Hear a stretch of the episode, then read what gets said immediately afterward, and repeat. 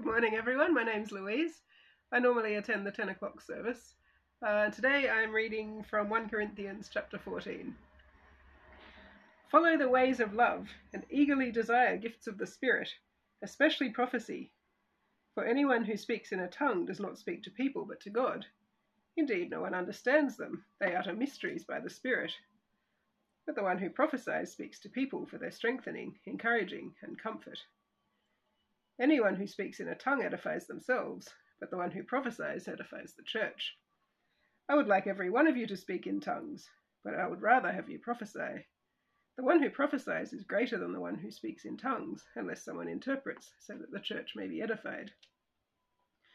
Now, brothers and sisters, if I come to you and speak in tongues, what good will I be to you, unless I bring you some revelation, or knowledge, or prophecy, or word of instruction?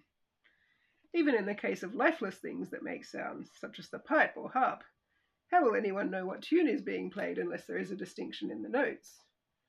Again, if the trumpet does not sound a clear call, who will get ready for battle? So it is with you. Unless you speak intelligible words with your tongue, how will anybody know what you are saying? You will just be speaking into the air. Undoubtedly, there are all sorts of languages in the world, yet none of them is without meaning.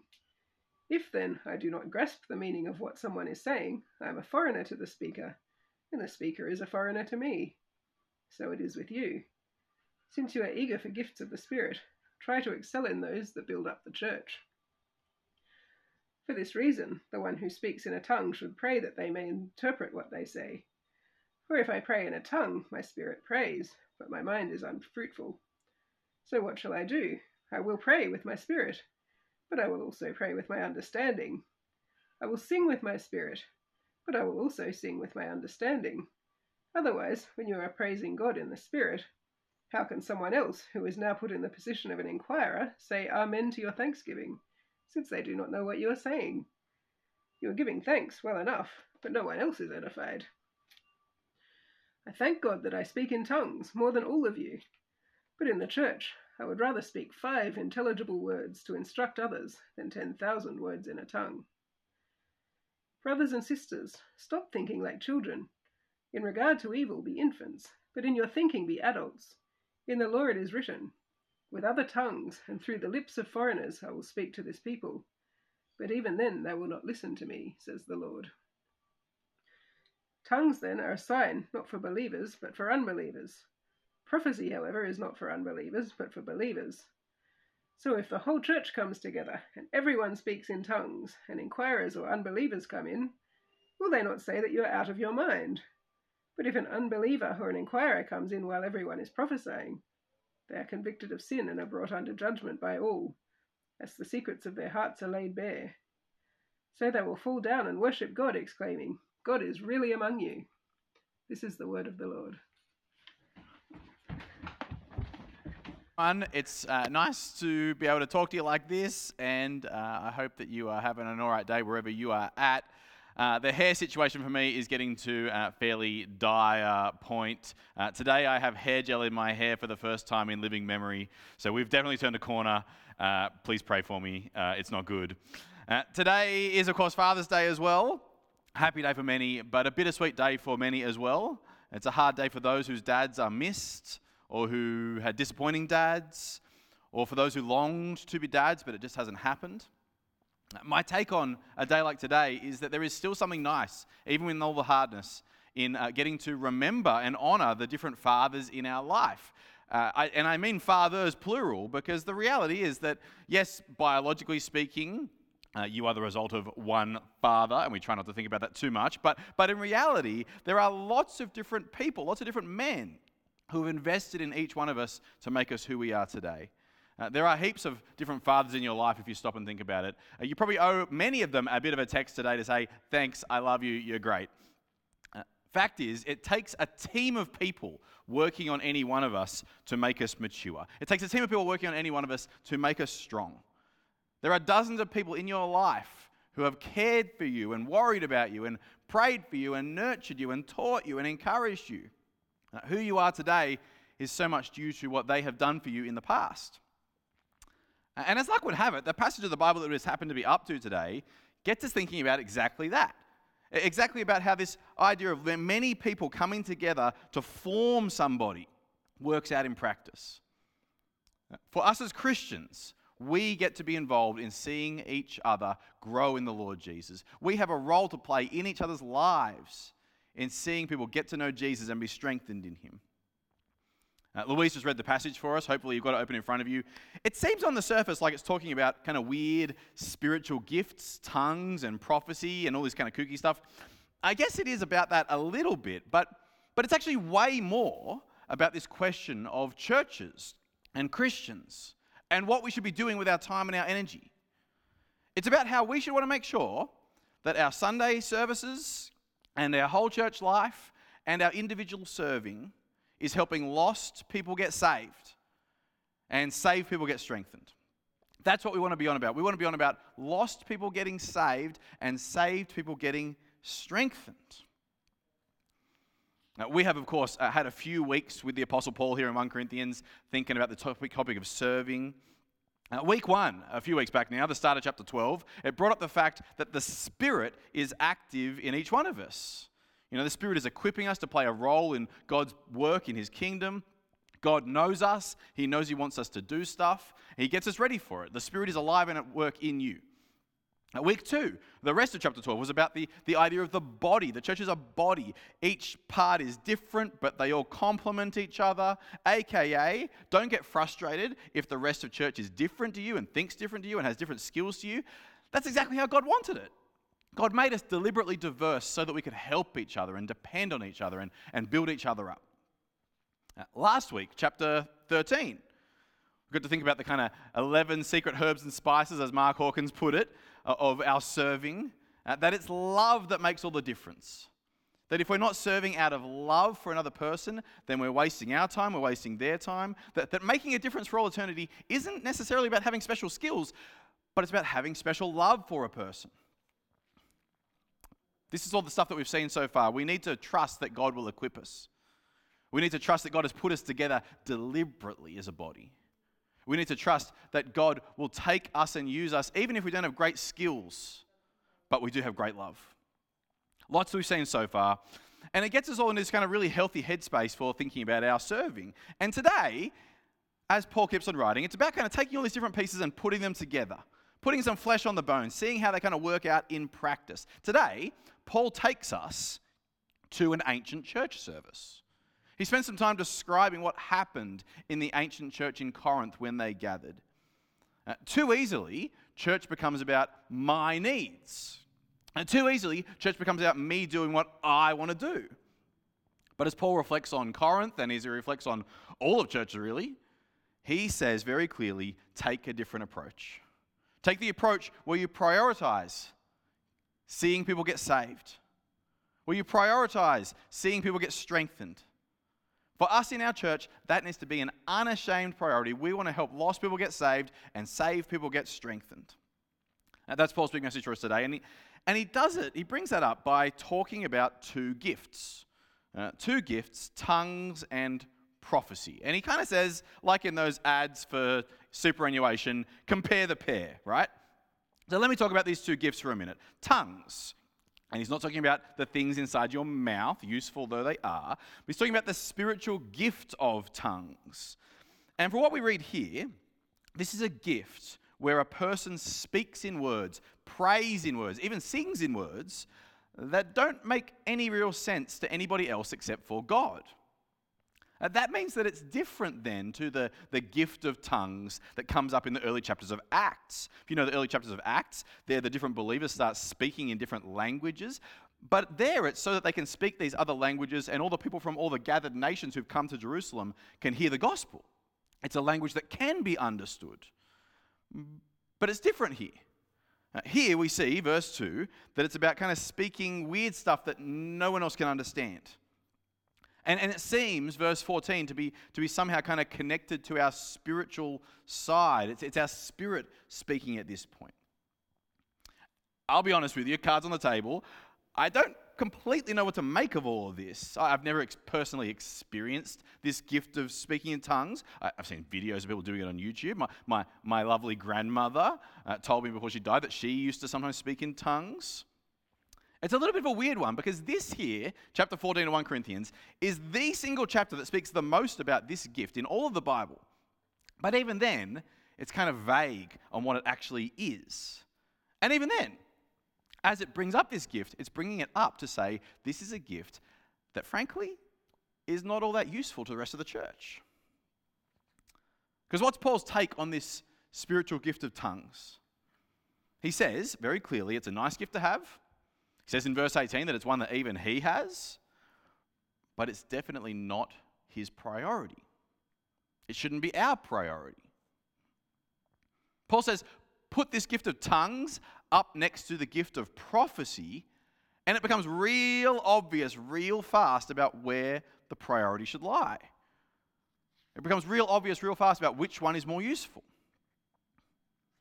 We've already spoken a little bit about prophecy and what it means in the New Testament in some of the last few weeks. Uh, this isn't kind of predicting stuff about the end of the world or whatever. Uh, prophecy in the New Testament is taking God's truth as we know it and applying it to life here right now. You know, we're taking God's timeless truth and then saying to people today, here's how I think this works amongst us now. And it's how I think it works. It is not being put on the same level as God's truth. Uh, this passage makes it really clear in verse 29 that, that prophecy needs to be weighed, it needs to be measured. You need to listen to prophecy, go, all right, I'm hearing you, that's one way it might apply. But does that actually match up with what we know God has said, with what we know is true about God? Uh, it's different to God's definite words to us. Prophecy should be questioned. But at the same time, prophecy is also really useful, really beneficial. Paul says, as he talks about prophecy here, prophecy can be a massive gift to a church to have God's truth not just kind of left up there in the clouds and, and being a little bit vague, but to make it concrete, to make it apply to us. That's what we're talking about here. And so Paul says, if you're looking for a useful gift to have, a useful gift that might benefit other people, then this is the one to have. Not, not speaking in tongues, but speaking words of prophecy. The thing that sets them apart says Paul, is that only one of these helps others get to know Jesus better. Only one of these helps people to actually get to know Jesus better. The gift of tongues, says Paul, it connects that person to God. It expresses that person's relationship to God. Verse 2, he says, For if anyone who speaks in a tongue does not speak to people, but to God. Indeed, no one understands them. They utter mysteries by the Spirit. That's tongues. Talking, no one gets what you're saying, but, but it's you and God. The other gift that we're kind of contrasting with, though, prophecy is totally different. Prophecy connects heaps of different people to God. It says, the one who prophesies speaks to people for their strength. Oh, one slide before, Becky. The, the one that prophesies speaks to people for their strengthening, for their encouraging, for their comfort. This fact alone means that prophecy is way more valuable, way more important, way more of a priority than speaking in tongues. It's the idea of us making sure that people are built up in their trust in Jesus, making them stronger and deeper in how they know Him. And you see it in, in verse 4. Verse 4, it says that tongues edifies yourself, it builds you up in your relationship with God. But prophecy, though, edifies the church. Prophecy builds up not just you, but all the other people who God has kind of put in your life. You're helping everyone along with you to get to know Jesus better and to trust Jesus more. And, and this is the priority. Building people up is the priority. Church is not about showing off your spiritual maturity, church is about showing people Jesus.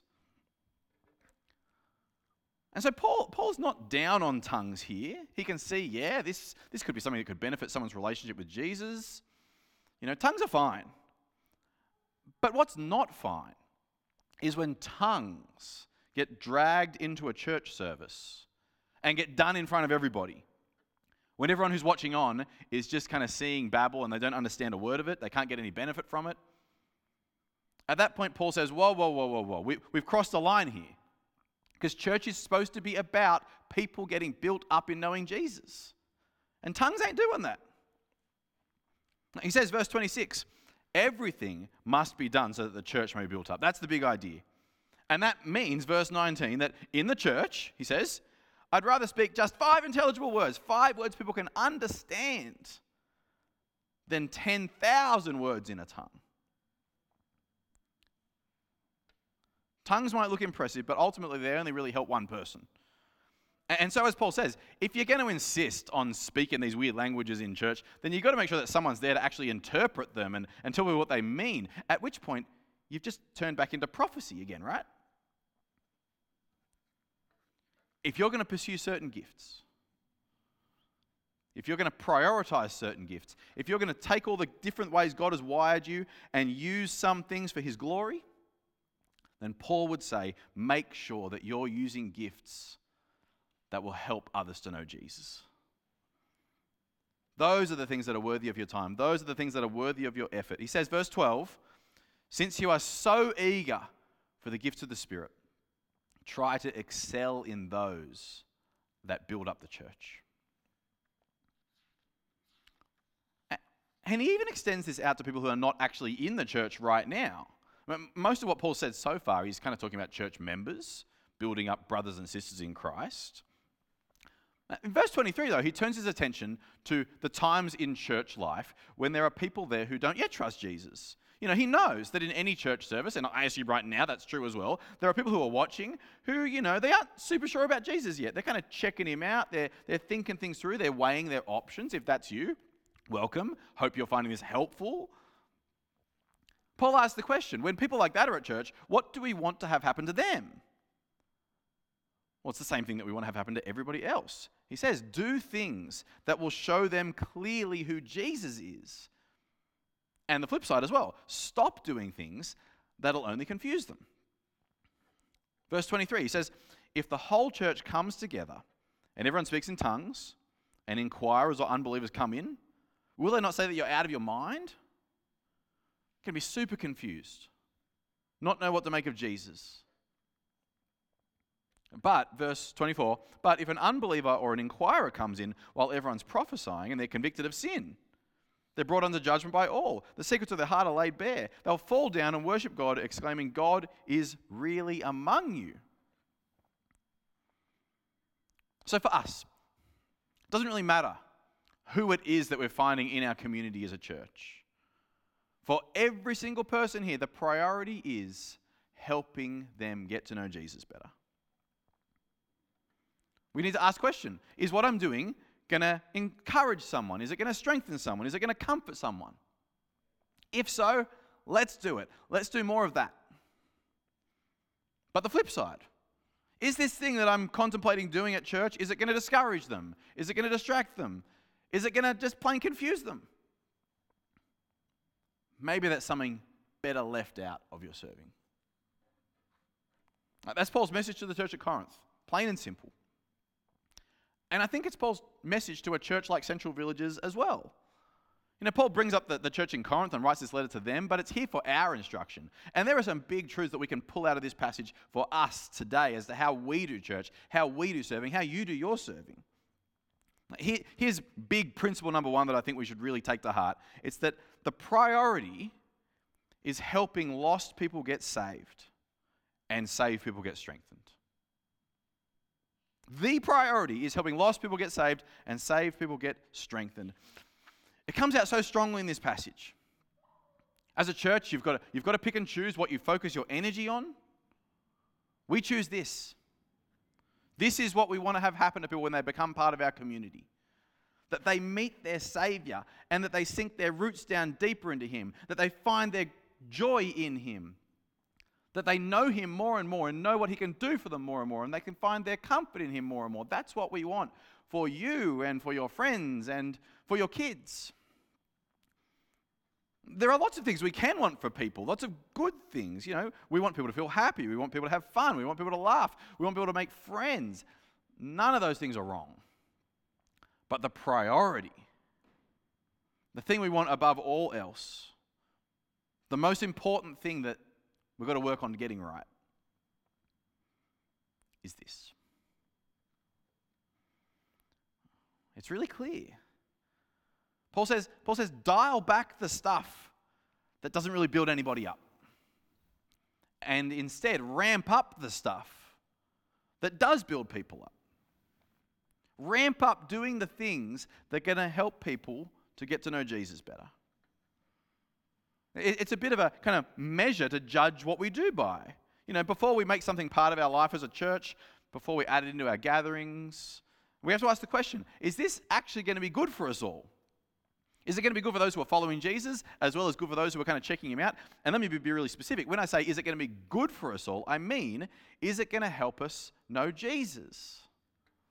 Is it going to strengthen us and encourage us and comfort us as we follow Jesus?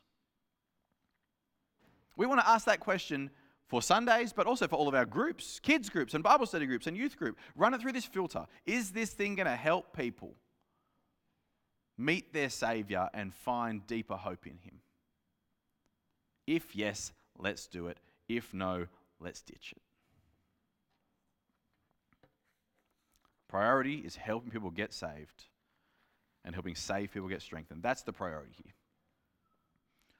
Another principle that we should take out of this and, and apply to our life now is let's please not let church chaos or church weirdness disrupt this really important work. If you've got your Bible open there, you'll notice that kind of from, from verse 26 onwards, Paul takes these bigger principles and applies them directly, specifically to what's going on in Corinth. And he's reflecting on them and he says, Your church has turned into a chaotic mess. You know, people are speaking over the top of each other and they're speaking out of turn when they shouldn't have, and they're going off and doing their own thing while they're at church. And he says, This just isn't right. This is actually destructive. This is undermining so much of the good gospel work that you're doing. Uh, he says, verse 39 and 40, absolutely make sure that there's words of prophecy being shared at church. And speaking in tongues, that's okay too. But make sure that as you do it, don't leave people out. Make sure that as you're doing all this stuff, people are actually coming with you, that they understand what you're doing, they understand what you're saying. He says, My brothers and sisters, be eager to prophesy.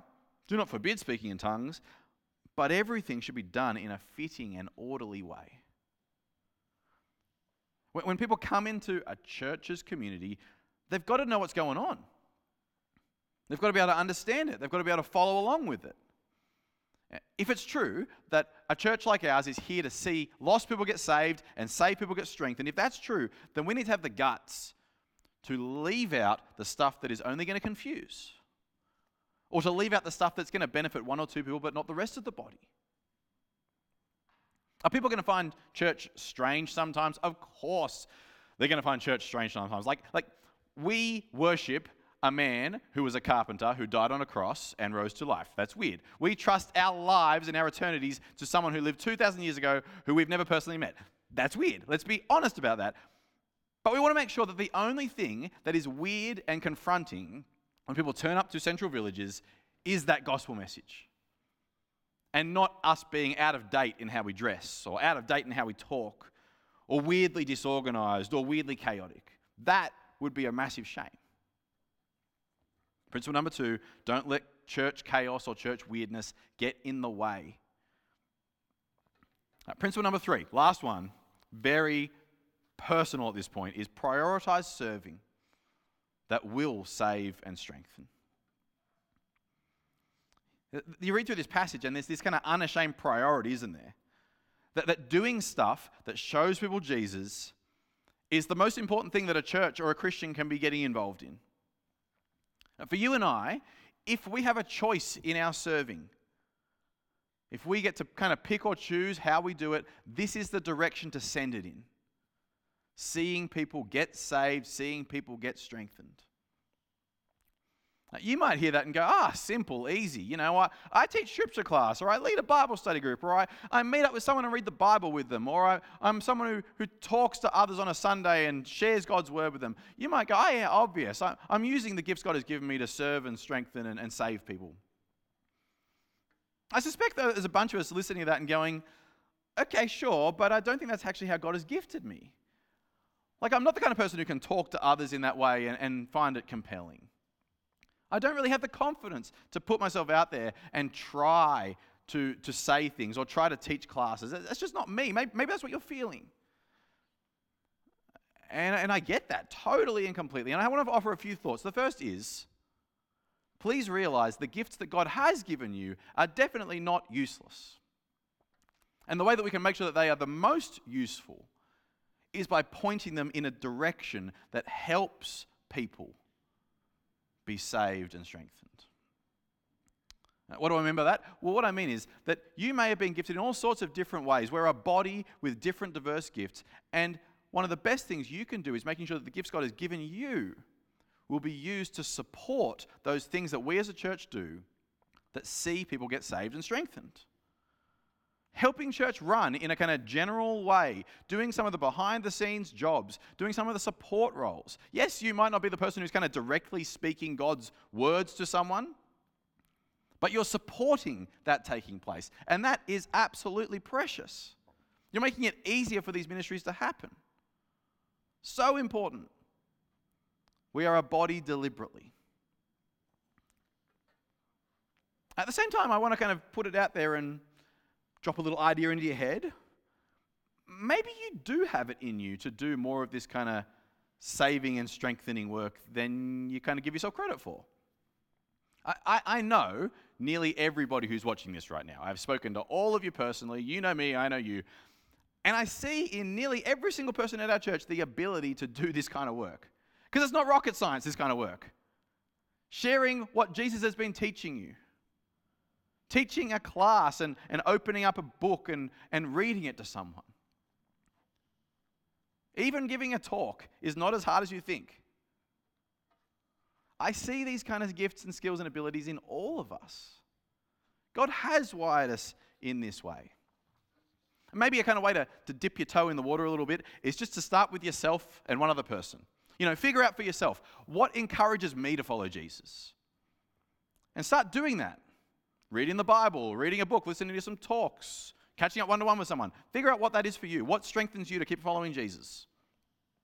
And then bring someone else along for the ride. Say, come do this with me. Because that's what it is. It's way more simple than you think, and you could probably do it. Maybe it's time for you to actually consider rediscovering your gifts. I think for, for so many of us, we at some point in our in our adolescence or in our 20s we we get locked into this is what my gifting is. I'm good at this not good at that. And we start out on these paths. And maybe 5 10 20 40 years later we're still on those paths. Still doing only the things that we thought we were good at back then and not the rest. Maybe this is a time where you can branch out a little bit, spread your wings a little bit, try something new that you might not have tried for years to see if maybe God has gifted you. Maybe your gifting has changed over time as you've matured as a Christian. Maybe this is something that you could learn skills in, be, be upskilled in, be retrained in. If the desire is there, and I hope that the desire is there for each one of us to see people saved and strengthened. If the desire is there for you, then it's worth a shot to see if this could be a fit for you.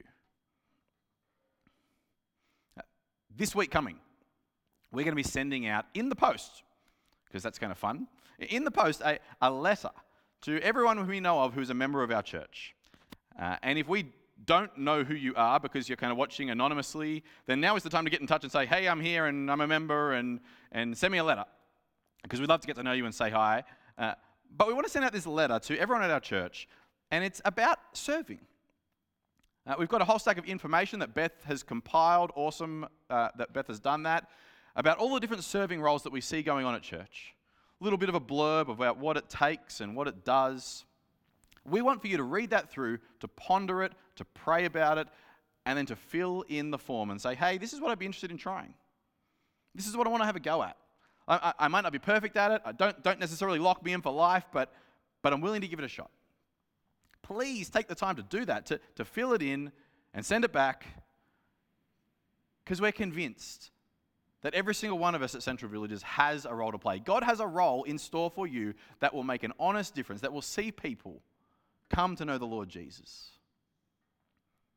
We want to help you discover what your role is so that you can have the deep joy of being part of that work. As a church, we want to see lost people get saved and saved people get strengthened. And there is a role for you to play in us doing that together. I hope that you'll have the joy of finding what that role is. Let me lead us in prayer. Father God, what a joy and what a thrill to be used by you to see things happen that will have eternal significance. Thanks for giving us abilities and gifts and time and talents that we can use to see lost people get saved and, and see saved people get strengthened. Thanks for the people who have used their gifts to benefit us, because we know that so many people have invested in each one of us to get us to the point where we're at today.